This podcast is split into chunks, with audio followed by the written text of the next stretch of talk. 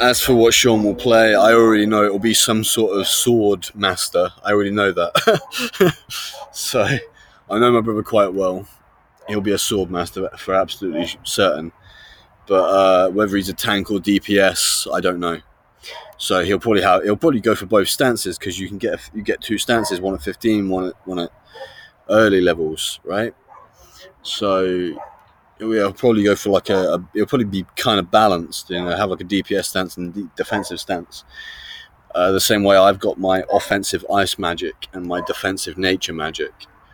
Um, i have also got some defensive ice magic actually, and some defensive nature. So I might mix and match those on, on the grids. Put a few defensive on the offense one, and a few offense on the defense one, just because I can, and it saves me switching constantly.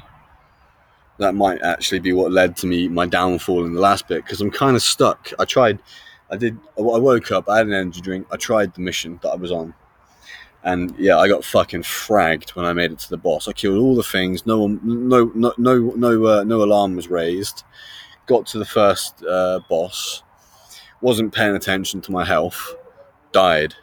So I'm gonna wait. I'm gonna do some side missions in a bit, maybe. Uh, when Sean's on, we'll do that one together. Because that I don't think I'll be able to do that on my own. Um, not without any offense, anyway. So I, I at least need one level up before I can do it. Because I've got I've got a thing that slows enemies down, but it doesn't actually do damage. And I've got a I've got my ice armor. So I, I don't actually have any actual attacks at the minute.